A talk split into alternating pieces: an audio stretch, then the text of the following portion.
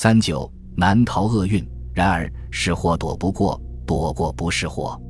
有一天晚饭后，一位好心的长工悄悄告诉柴云振：“大佛山石寨子的蒋保长今晚就要抓你去卖壮丁，还不趁着天黑赶紧逃。”柴云振一听如炸雷轰顶，六神无主。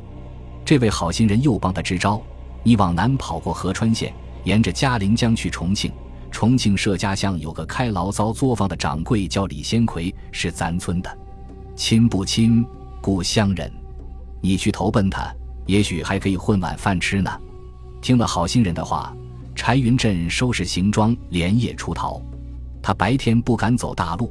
只好在晚上沿着长江边船工拉纤的道路，一路攀石岩、穿荆棘，经过三天昼伏夜行，受尽千辛万苦，来到了重庆。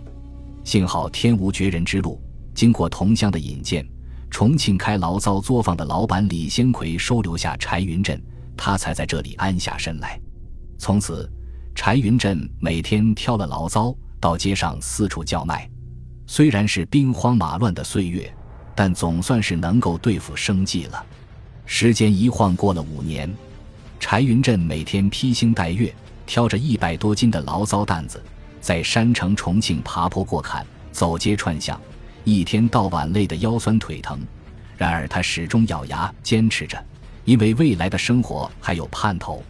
他一心想尽快攒下几个钱，好把含辛茹苦的母亲从月池接出来享几年福。回报老人家的一番养育之恩，但在那个风雨飘摇的年代里，宁做太平犬，不为乱世人。命若浮游的柴云振，在时代的风暴中，不过如同一片柳絮。就在他以为人生出现一丝亮光时，大祸还是从天而降。抗战胜利后的中国，到处一片欢庆景象，饱经战乱的人们期盼着和平，但是。当时的国民党却顽固坚持独裁专制统治，一心要除掉共产党领导的解放区和人民军队。一九四六年六月，国民党开始在全国各地疯狂拉丁补充前线，重庆也掀起了抓丁拉夫的高潮。四川的百姓整日笼罩在恐怖的阴影里。这年初夏，柴云振刚刚满二十岁，有一天夜里很晚了，他刚把一担醪糟卖完。买了块热红薯，正往回走，忽听背后不远处一声断喝：“站住！”柴云振扭头一看，路边灯影下几个当兵的端着枪向他跑来。糟了，抓壮丁的！柴云振下意识的拔腿就跑。他穿大街越小巷，一路飞奔，那几个荷枪实弹的士兵穷追不舍。柴云振忽然想到，不能再往前跑了，前面就是李先奎老板的醪糟铺。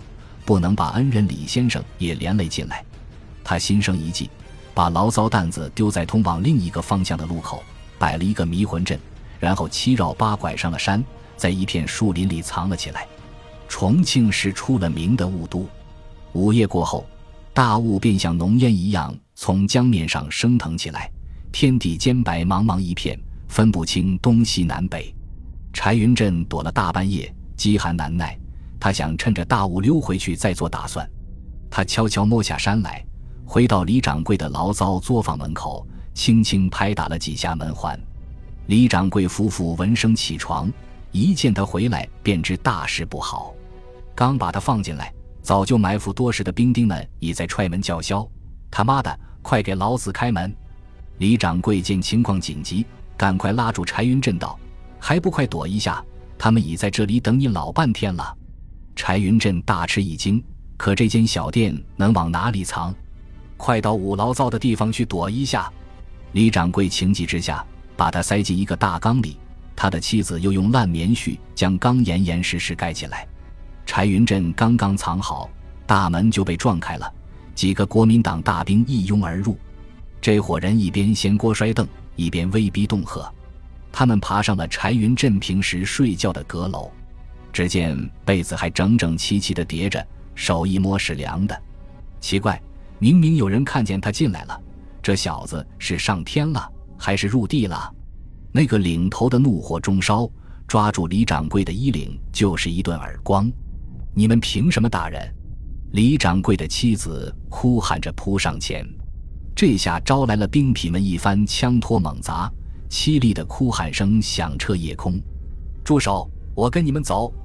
柴云振实在听不下去了，猛然从破棉絮中站了起来。他不忍心再连累善良宽厚的李掌柜夫妇。